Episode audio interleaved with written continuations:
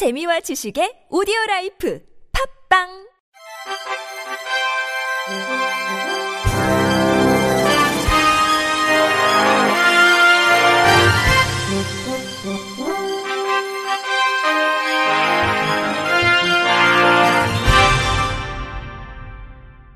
청취자 여러분 안녕하십니까? 일월 십칠일 화요일 케이비아이씨 뉴스입니다.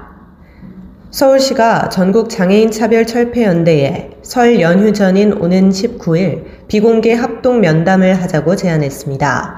시 관계자는 현재 전장현 측이 단독 면담을 계속 요구하고 있어 합의점 도출에 어려움을 겪고 있으나 지속적인 논의를 추진 중이라고 설명했습니다. 전장현의 요구사항은 장애인 권리예산 국비 일조 삼천억 원 증액으로 장애인 탈시설, 장애인 활동 지원, 평생 교육 지원에 대한 예산 증액 요구가 포함되어 있습니다. 또 타 단체와의 배석 없이 단독 면담을 요구하며 공동 면담 방식에 대해서는 수용 불가 입장을 밝힌 바 있습니다. 그러나 탈시설에 대해서는 찬반 양론이 있으며 전체 장애인 의견 수렴을 위해서라도 다양한 단체들의 목소리를 들을 필요가 있다는 것이 시의 입장입니다. 서울시 관계자는 장애인 단체가 함께하는 과정에서 다양한 논의가 이루어지길 바라며 공동 면담에 적극 참여해 주시길 당부드린다고 밝혔습니다. 전국 자사고 천여학급 중에서 특수학급은 한 곳뿐이고 외고와 국제고는 없는 것으로 드러났습니다. 국회 환경노동위원회 소속 정의당 이은주 의원이 교육부로부터 제출받은 외고, 자사고 등의 특수학급 및 특수교육 대상자 현황을 분석한 결과 이같이 나타났다고 밝혔습니다. 자료에 따르면 지난해 사월 기준 전국의 외고, 국제고, 과학고는 특수학급이 한 곳도 없으며 자사고는 단 한 개 학급입니다. 반면 특수교육 대상자는 외고 아홉 명, 국제고 한 명, 과학고 열두 명, 자사고 스물한 명입니다. 정의당 정책위원회 관계자는 자사고, 외고, 국제고의 특수학급과 특수교육 대상 학생이 거의 없다며 다양성을 키운다던 자사고가 그런 점은 씁쓸하다. 이주호 장관은 그런 자사고를 존치시키려 한다고 말했습니다. 이어 장애학생 교육기회 확대, 교육 다양성 측면에서 짚어볼 필요가 있다며 당국은 유무형의 진입장벽이나 제도 미비점은 없는지 살펴야 할 것이라고 덧붙였습니다. 한국장애인개발원이 스스로 이동이 어려운 중증장애인이 재난 상황을 미리 대비하고 재난 상황에서 안전하게 대피할 수 있도록 재난안전 가이드북 개정판을 공개했습니다. 이번에 보급하는 가이드북 개정판은 지난 이천십구년부터 이천이십일년까지 순차적으로 발간한 초판본에 소화기 사용법, 감염병, 낙상, 교통사고, 엘리베이터, 에스컬레이터 사고 유형을 추가했습니다. 가이드북은 총 다섯 종으로 구성돼 한 권은 전신, 와상장애인 등 이동이 어려운 장애인을 위한 재난안전 가이드, 두 권은 휠체어 이용 장애인 등 계단 이동이 어려운 장애인을 위한 재난안전 가이드, 세 권은 시각정보 습득이 어려운 장애인을 위한 재난안전 가이드로 별도의 텍스트 파일도 제공합니다.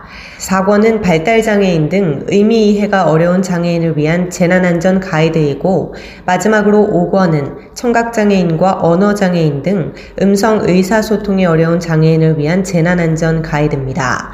장애인을 위한 재난안전 가이드북은 폭염, 황사, 한파, 지진 등 자연현상으로 발생하는 자연재난과 화재, 전기사고, 가스사고, 교통사고 등 사회활동 중에 발생하는 사회재난 상황을 대비하기 위한 재난대피계획과 예방을 위한 준비사항을 알려줍니다.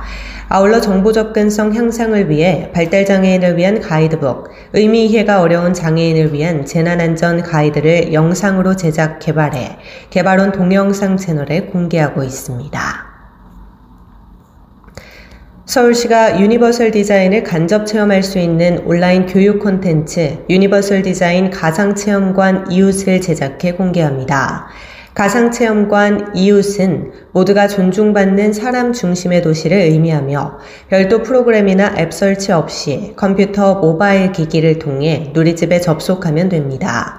가상체험관 이웃은 유디영상관, 유디체험관, 유디주택 브이알관, 유디사례 브이알관으로 구성됩니다.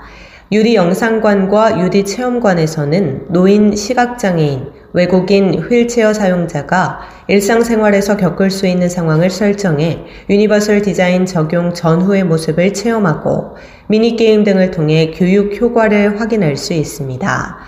유디주택 브이알관에서는 유니버설 디자인이 적용된 가상의 주거공간 체험과 함께 다양한 제품의 유니버설 디자인 정보가 제공되고, 유디 사례 브이알관에서는 서울 유니버설 디자인 대상 주요 수상작 세 곳의 유니버설 디자인 요소와 세부 정보를 확인할 수 있습니다.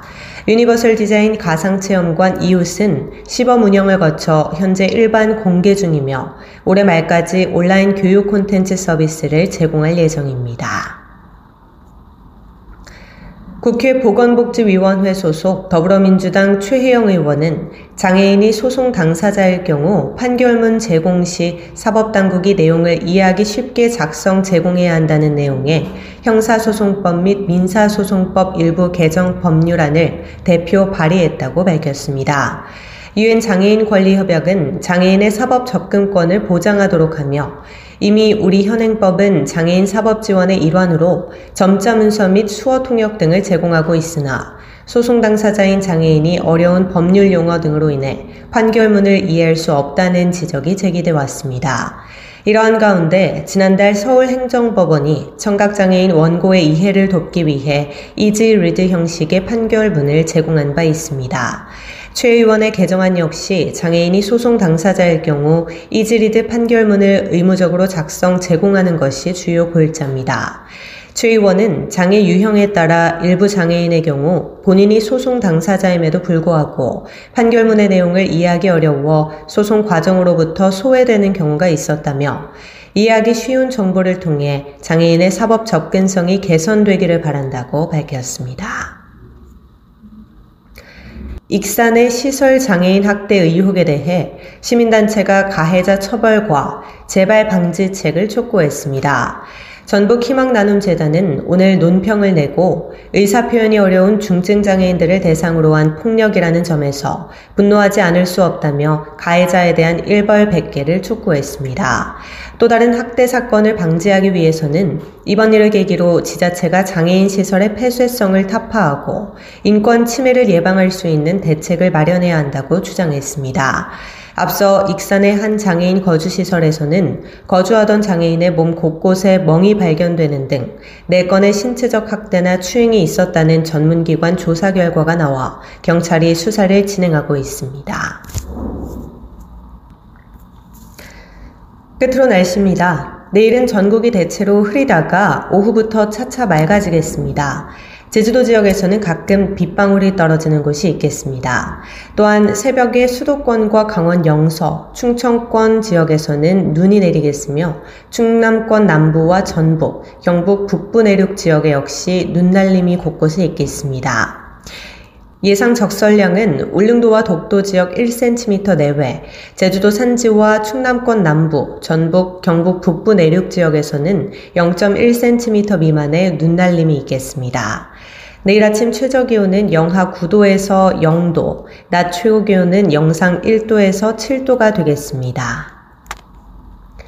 이상으로 일월 십칠일 화요일 케이비에스 뉴스를 마칩니다. 지금까지 제작의 이창훈, 진행의 조소혜였습니다. 고맙습니다. 케이비아이씨.